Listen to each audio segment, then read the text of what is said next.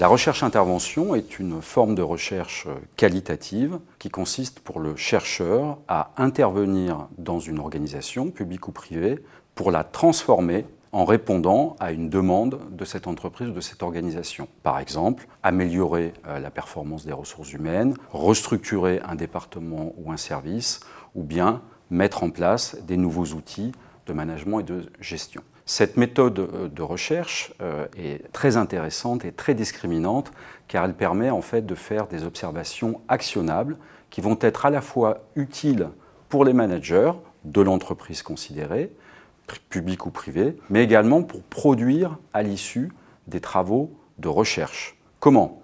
La recherche-intervention, quelle que soit sa discipline euh, d'application, ressources humaines, comptabilité, contrôle, audit, système d'information, repose sur trois grands axes. Un axe de processus, qui consiste en fait en une méthodologie de conseil. Un axe épistémologique, composé de trois dispositifs épistémologiques principaux, l'interactivité cognitive, l'intersubjectivité contradictoire et la contingence générique, qui permettent justement de transformer les observations de terrain en matériaux scientifiques.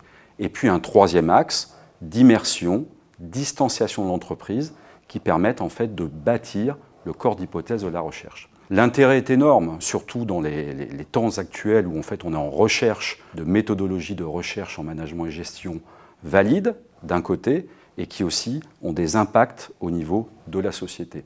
Pourquoi?